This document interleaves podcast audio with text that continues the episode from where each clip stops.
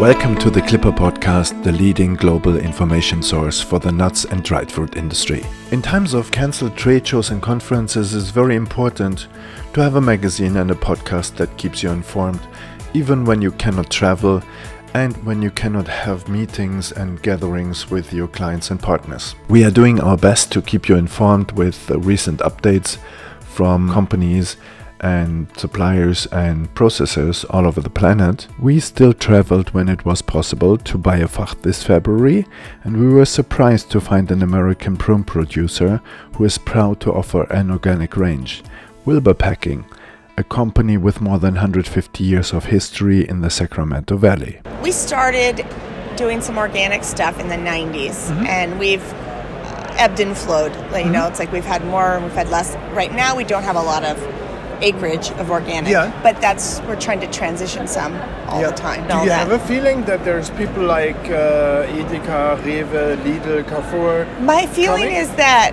um, no, those none of those people have come yet. But okay. um, my feeling is that Eastern Europe is producing such a cheaper organic product mm-hmm. that it's that's going to be the biggest conflict, mm-hmm. and that if people want to pay a premium price for a California product. And how does it work for your domestic market at the moment? It's organic? well, we're that's what we're working on. You know, we're in Amazon, and we're trying to build, you know, build promote our brand, and yep. we're second or third on Amazon yeah. and uh, cool. um, on our product, mm-hmm. and it's it's doing really well. Mm-hmm. So, uh, but of course, that's a small business, you know, yeah. but it's growing all the time. And we talked to someone at Co- that represents Costco. Do you do your own communication about it, or how does it? What do you work? mean by communication? Well, if you, for example, offer the food at, at Amazon, is it yes. just the fact that people are looking for organic prunes or um, yes pretty much okay. yeah they're probably searching for organic prunes but we, we do have other sustainability aspects we we, we reuse our water mm-hmm. and we have solar power we're run on solar power so you're kind of water independent or yeah well we, we use a lot of water so what we've been doing especially with the prunes because of the we add water to the product yeah so we're using that water for for irrigation mm-hmm and then and and treating it mm-hmm. and then and being able to use it again and not waste as much water. Ah, okay. Finally, something is starting to happen about marketing and communication. What do you expect in the near future?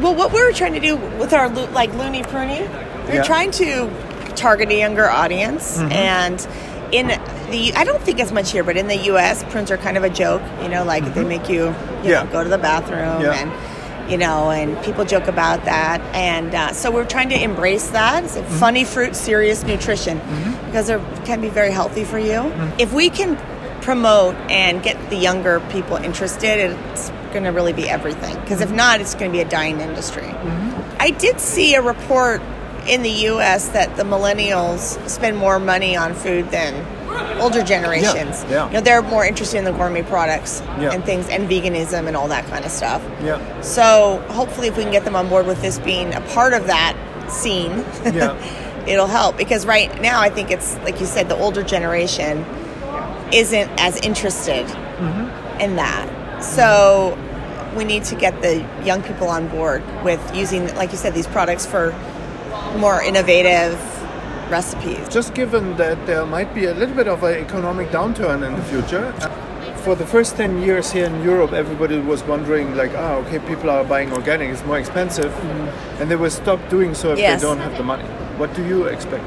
It's true that high end products are the first to go, mm-hmm. luxury products mm-hmm. are the first to go. If we can keep a stronghold in the market, mm-hmm. I think the, the economy will get better, it'll come back up. It's just not having our product get forgotten about. Mm-hmm. It's possible that it'll remain stagnant or maybe even go down a little bit, but it's a long standing, we're a 150 year old company. We're yeah. in for the long haul. Yeah. So, um, you know, the economy's gone up and down quite a bit in the last 150 years. Yeah, yeah of course. So, yeah, you know, we just have to be patient and you have to go with the tide of the world. I mean, nothing we can do about it. It's always good to hear an upbeat message in these times. At the Almond conference last December, we talked to Chad Cummings at JKB Energy. Solar power has become an important additional income for growers and processors in California in a short period. We wanted to know what triggered this development. Most of the hullers and processors have solar. Uh-huh. They already have solar, but quite a few of the pumping stations, deep wells, and so forth, um, there's there's a there's a lot of market still out there. And most of our customers that do one system, they end up doing multiple systems it's something that they're a little bit uncomfortable with when they start. Yeah. So uh, they have a lot of, I don't know, reservations.